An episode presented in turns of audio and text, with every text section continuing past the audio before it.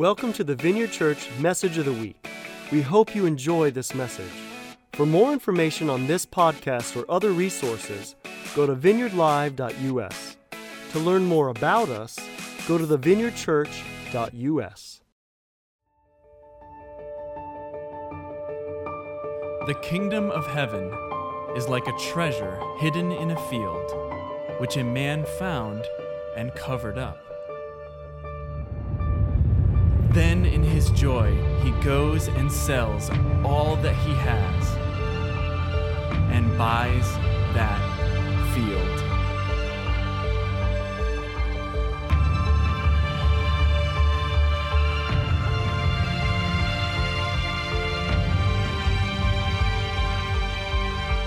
Welcome to the Vineyard. We're so glad that you're with us this weekend, whether this is your church home or you're new here.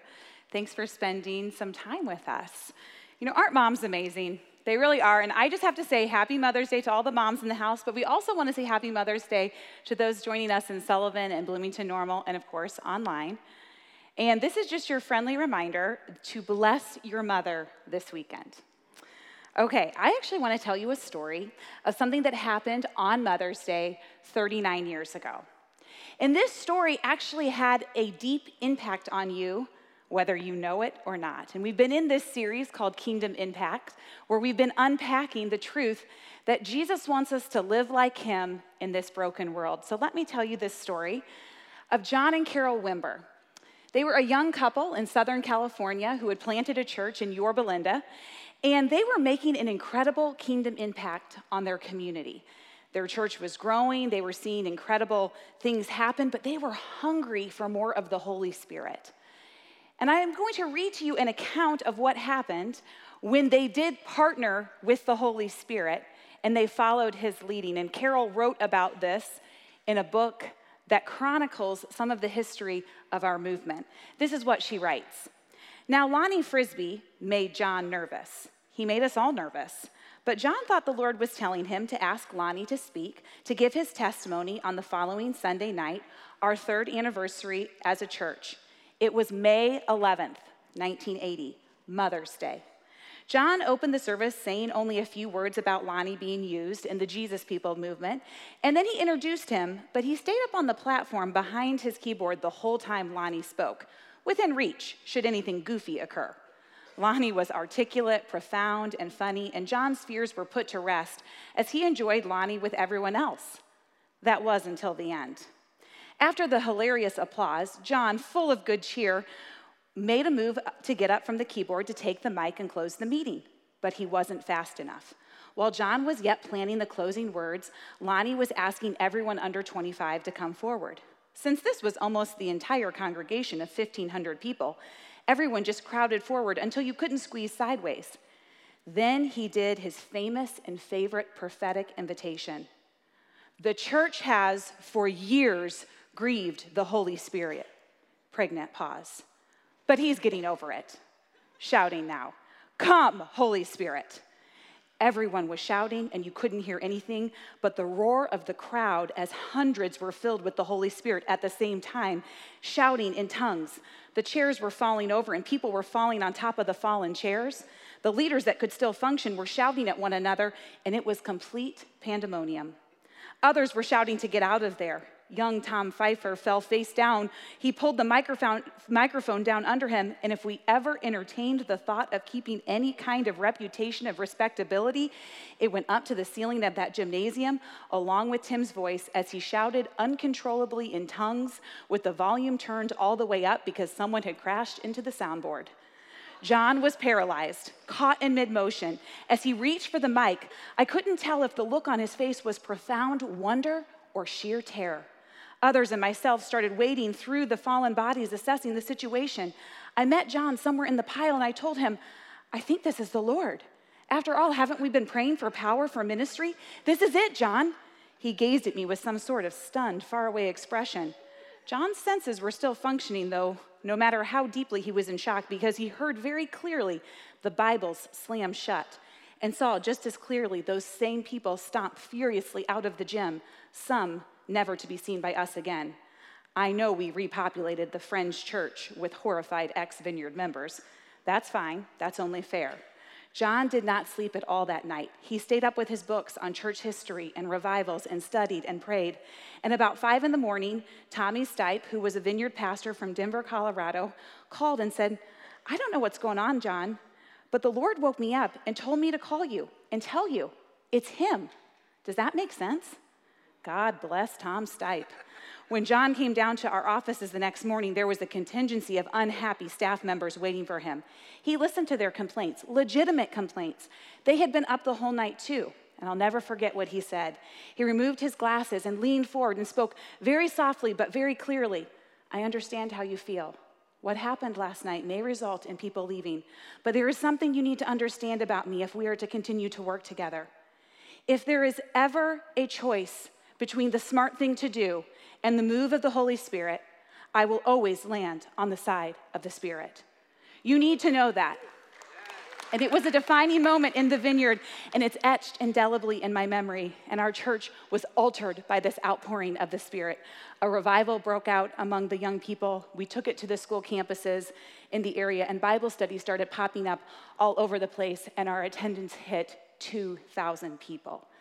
Talk about Kingdom Impact. You see, this is our history.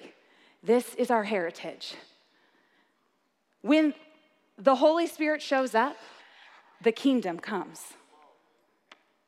And we are called to be a people who have a kingdom impact on the world. John and Carol Wimber would go on to become not only a vineyard, but they would come on, they would lead the movement until John's death, a movement of now twenty-five hundred churches around the world who are commissioned to change the world through making an impact with the kingdom. So it's great news. We're learning to live like Jesus in this broken world, and that's what our series has been about. And this is the invitation from Jesus. Come, join me. Let's do this together. And I think that many of us feel excited about that, and yet at the same time, is anyone asking the question, how do we actually do this? How do I actually partner with the Holy Spirit? Because here's the truth. We cannot make anything happen on our own. I cannot bring the kingdom, you cannot bring the kingdom. I can't heal people, you can't heal people, but we know who can. It is only through partnership with Holy Spirit that we are going to be actually able to bring the kingdom into the world. And this partnership is actually modeled for us by Jesus himself with his relationship with the Father. And so I want you to turn right now to John five nineteen. Because this is what Jesus talks about, how he operated with his Father, and it's actually how we're supposed to now operate with the Holy Spirit. John five nineteen says this, I speak to you timeless truth. I just love that. The Son is not able to do anything from himself or through my own initiative. I only do the works that I see the Father doing, for the Son does the same works as his Father. What does this statement mean? What does this verse mean? You know, Jesus is saying that actually he can't do things outside of partnership with the Father. It's only in cooperation with the Father that he can release the kingdom around him. This is a stunning statement because we believe that Jesus is fully God and fully man, and yet when Jesus was here on earth, he put aside his divine privileges and he lived like a man. He learned to attune his heart and his ears to what his Father was doing, and then he partnered with the Father. This is exactly what we are supposed to do as kingdom people. We're gonna partner with the Holy Spirit. I can't change the world. You can't change the world, but when we are in partnership with Holy Spirit, we can and we will change the world.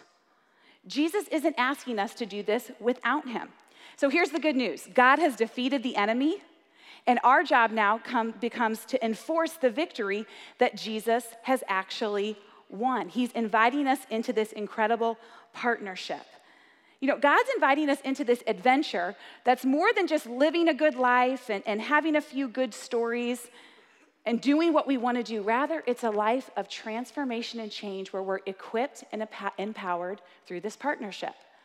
But still, I think we're asking, okay, so kind of like, what's the problem? Well, I believe that the problem is this. We don't know how to partner. We feel inadequate. We feel helpless. Frankly, we feel powerless. The problems of the world, not to mention the problems that are just in my own life, they keep me stuck in the mundane. They keep me stuck in the nitty-gritty and the details. It's like I don't even have eyes to see the ways that I could partner. We're busy, we're distracted, we're stressed. You know, the kingdom, it feels like something that other people can do. Other people can have kingdom impact, but I can't have kingdom impact.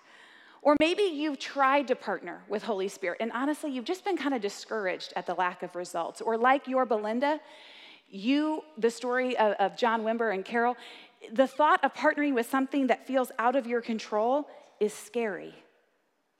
And so you have actually not engaged in this process of partnership. Make no mistake, there is no kingdom ministry without the Holy Spirit. And so we have to ask the question, who is the Holy Spirit?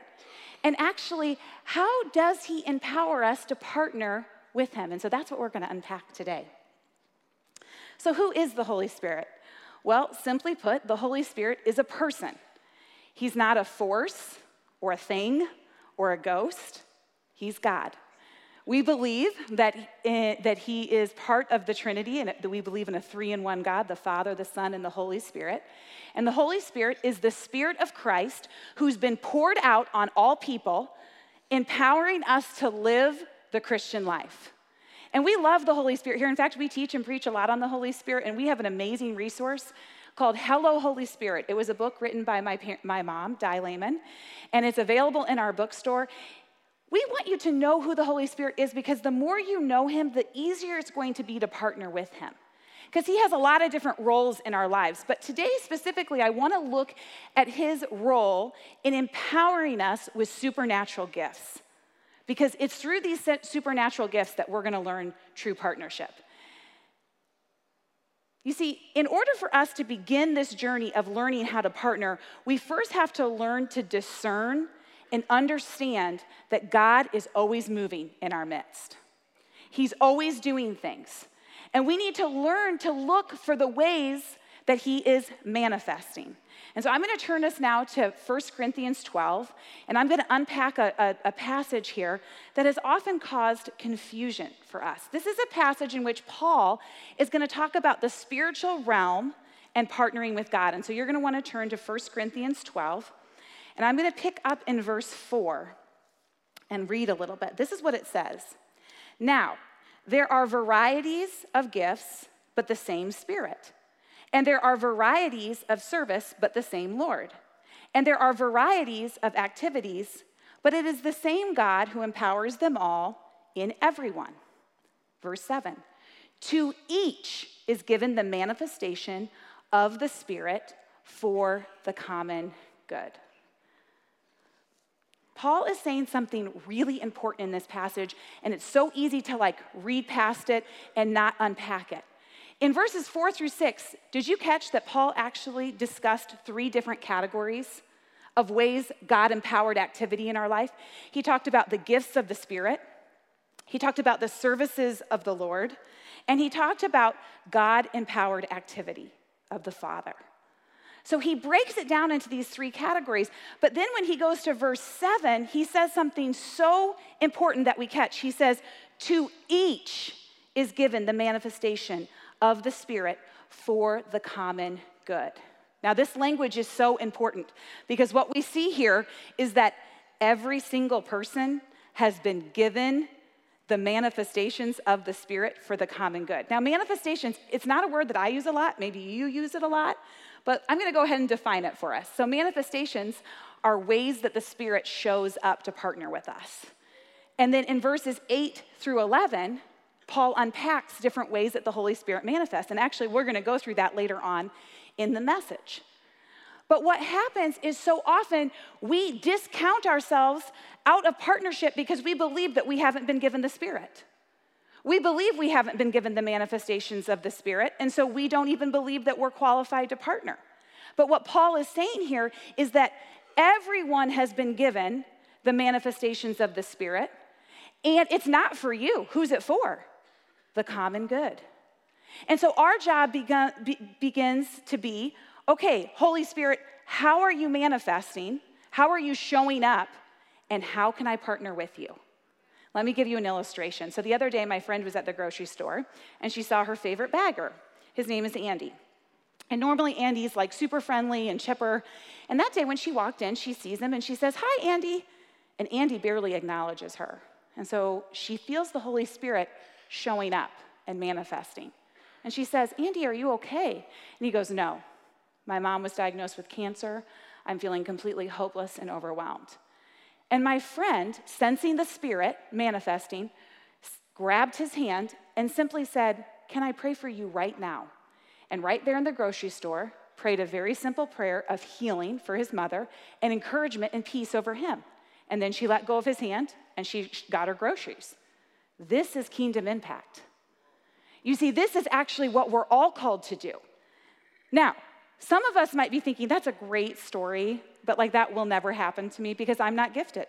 I'm not gifted to hear the Father. I'm not gifted to be a healer. And this is where we've actually misunderstood First Corinthians twelve. We've read through the, that passage, and we've thought, well, I can't pray for healing because I'm not a healer. Or I can't give a, a word of prophecy because I'm not a prophet.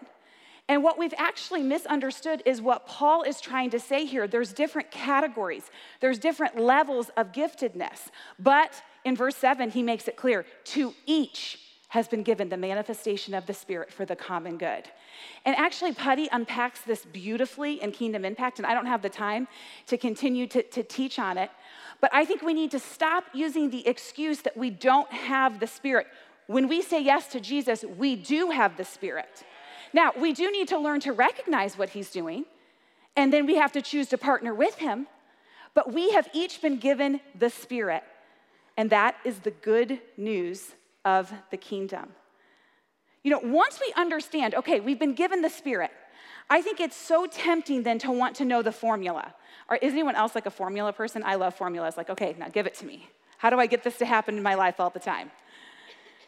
And so we start to ask, okay, how can I get the kingdom to break through? How can I, you know, bring healing and hope and, and forgiveness to all these situations that I happen to be in in my life? And we can be so tempted to ask for a formula, but here's the truth. God doesn't give us a formula. Instead, he gives... It's my mic. Oh, and I'm back. He gives us himself. So instead of a formula, it's a friendship. You see, the pressure is off to perform. Because you're not filling a quota for God. You're in a relationship with a loving Father who actually wants to speak, and he's moving all around you, and he's speaking all the time, and our job is to listen and then to obey. And so the pressure is off to perform. This is a friendship, not a formula. The Spirit does not speak on his own authority. He speaks what he hears the Father saying. It goes back to, to, to, to John five nineteen, right? In the same way that Jesus only did what he saw the Father doing, we only do what we see the Spirit doing. And so we have to then learn, how do we recognize what the Spirit is doing? And that perfectly leads me to our next point. Because the very first step that we want to do is we want to partner with God in the present moment. We want to partner with God in the present moment. And in order to do that, we must start. The biblical starting point is something called being filled with the Spirit. Now, when we look in the Bible, we see that actually this is kind of a prerequisite to the kingdom ministry happening in our lives. And it's not just a one-time thing. This is not something that is one and done. This is something that actually happens all throughout our life and all throughout our relationship with Jesus. But can I just be honest? The church has done so much damage in this whole area of, are you filled with the Spirit? Because we've commonly thought of it as I'm either filled or I'm empty, right? And so it automatically divides people. It, it causes people, there, there's tension like, well, are you filled or are you not filled? And suddenly we, there's superiority and there's confusion and people feel really hurt. And so I think we actually need to look at the definition of what does it mean to be filled by the Spirit? Because here's the truth. When you say yes to Jesus, the Spirit of Christ comes to live in you and you have the Spirit. But there is a difference between being filled and the Spirit not being activated in your life. And so I'm actually going to use this illustration. This is a snow globe. Now, it's hard to think about Christmas when the weather's nice like this, but around the holidays, surely you've seen a snow globe before. You know, usually it's like a Christmas scene, um, and then it's enclosed in glass, and there's water, and then in here are little tiny white, you know, probably plastic specks that are supposed to simulate snow. Now, right now, is there actually snow in this snow globe? There is, but it's settled at the bottom. Now, what happens is as I begin to shake this snow globe up, you see that the snow suddenly fills the space. So the question isn't, is, the, isn't, is this filled or emptied? It's, is it settled or stirred? And so this is what it's like to be filled with the Holy Spirit, where he permeates every part of our lives, where he changes us, where he empowers us in a way that we can actually be the person we were always created to be. Let me tell you a story. So my husband, Mike, was raised in an amazing Christian home, wonderful parents, went to church every Sunday, every Sunday night, every Wednesday, became a Christian at like the tender age of five. He's known Jesus his whole life, but when we first started dating, I wasn't one hundred percent sure that he understood the power of the Holy Spirit. So I did what any good layman child would do. I was an Alpha leader at the time, and I told him to be my Alpha helper, because I knew that in the Alpha class, you were going to have Holy Spirit Day, a day dedicated to discovering who the Holy Spirit was and filling people up. Well, wouldn't you know, at Holy Spirit Day, we're praying for someone in our group to be filled with the Holy Spirit, and all of a sudden, I hear someone praying out in tongues, and I open up my eyes, and I see that the man that I really want to marry is speaking in tongues, and I'm like, yes! You're so welcome. You're so welcome. I knew I could marry him, and truthfully, his life has never been the same, because this is what happens when we allow the Holy Spirit to be stirred up.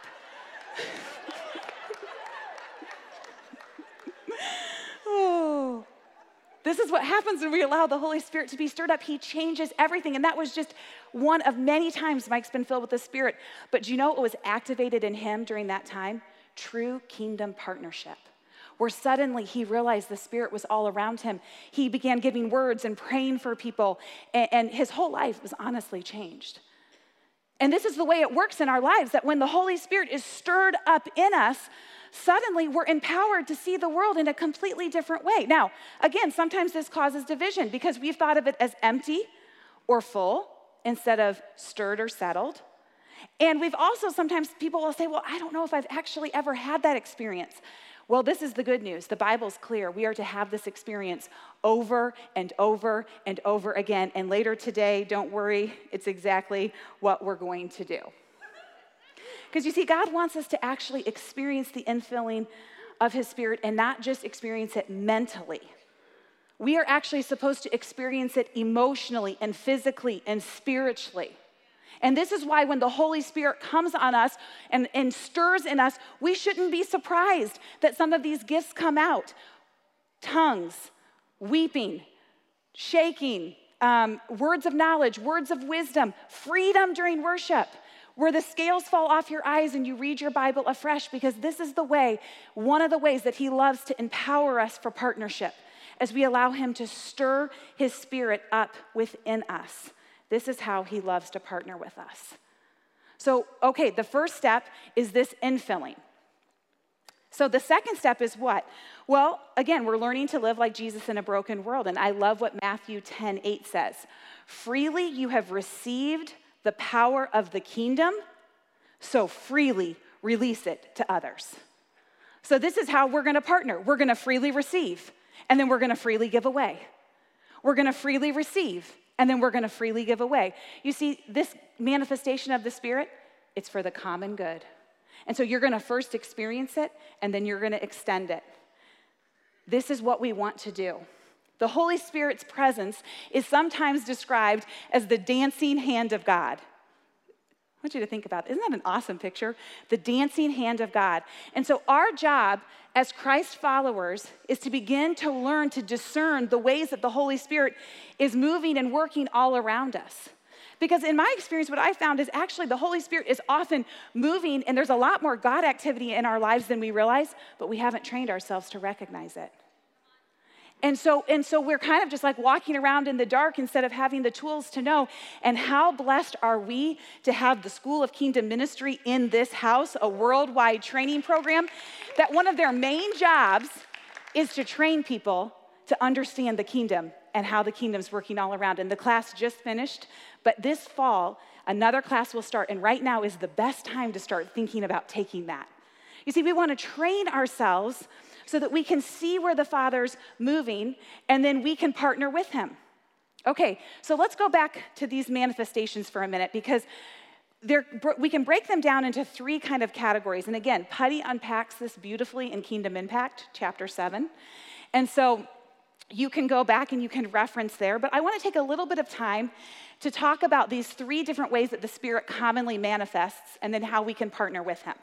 So the first type is revelation manifestations. And this is when we have the mind of God, okay? So this is when we, we have access to things like words of knowledge, words of wisdom, discerning of spirits. You see, not every thought you have in your head is your own thought. We actually believe that the Holy Spirit, he actually wants you to know and recognize his voice. And the way that this works is that it's so different for every person, it's hard to say here is the exact formula, because some people are visual. Some people, they feel things actually in their body. Others, they might see a word or have just a deep feeling or ha- during a casual conversation. But can I say this?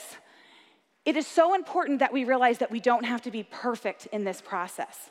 In fact, this is why small group is so good, because it's a group of people that you can make mistakes on all the time, and they'll still love you. It's a true story. You can practice in your small group, giving words of knowledge and words of wisdom, so that when you're out in the street where the meat really is, you're empowered and have confidence to actually bring God's word into someone's life. Let me give you an example of how this worked one time for me. So one time I had taken my kids to the park because they were crazy and they needed to get some energy out. And so they're running around, and this other mom comes with some kids, and I was kind of like sensing, I kind of felt like the Holy Spirit said, go talk to her. And I was thinking, relational evangelism. I'm totally gonna kill two birds with one stone, my kids are getting exercise, and I'm partnering with Jesus. So I go over to her, and I try to st- strike up this conversation, and I kind of pride myself on getting people to be, be able to open up about their lives. But man, this woman was like Fort Knox. I mean, I tried all my normal stuff, but man, nothing. And suddenly I got a really sharp tooth pain. And I'm like, oh, it's a word of knowledge. She has a toothache. I'm gonna pray for her. God's gonna heal her. So I say to her, do, do you have a toothache? And she looks at me with mild disgust and says, no. And I was like, oh, okay, hey kids, time to go. And I left and I went home and discovered that I needed to go to the dentist because I had a cavity that had gone bad. So I tell you this story to tell you, you don't have to be perfect as you partner with the Holy Spirit. You have the power and you have the permission, but you have to choose to partner. And you have to choose to take a risk, even if you look foolish. Because that's what this kingdom thing is about. Being infilled with the Holy Spirit and then freely giving it away, even if you're wrong sometimes. You don't have to be afraid. Jesus wants to partner with you. The actual, the, the win in that was not my actual, you know, asking her. It was the obedience to listen to him in the instruction. Let's not get hung up on the results. Okay, secondly, it's the inspiration, uh, inspiration manifestations. This is when the Holy Spirit, when he uh, empowers us to be like the mouth of God, where he puts his very words in our mouth.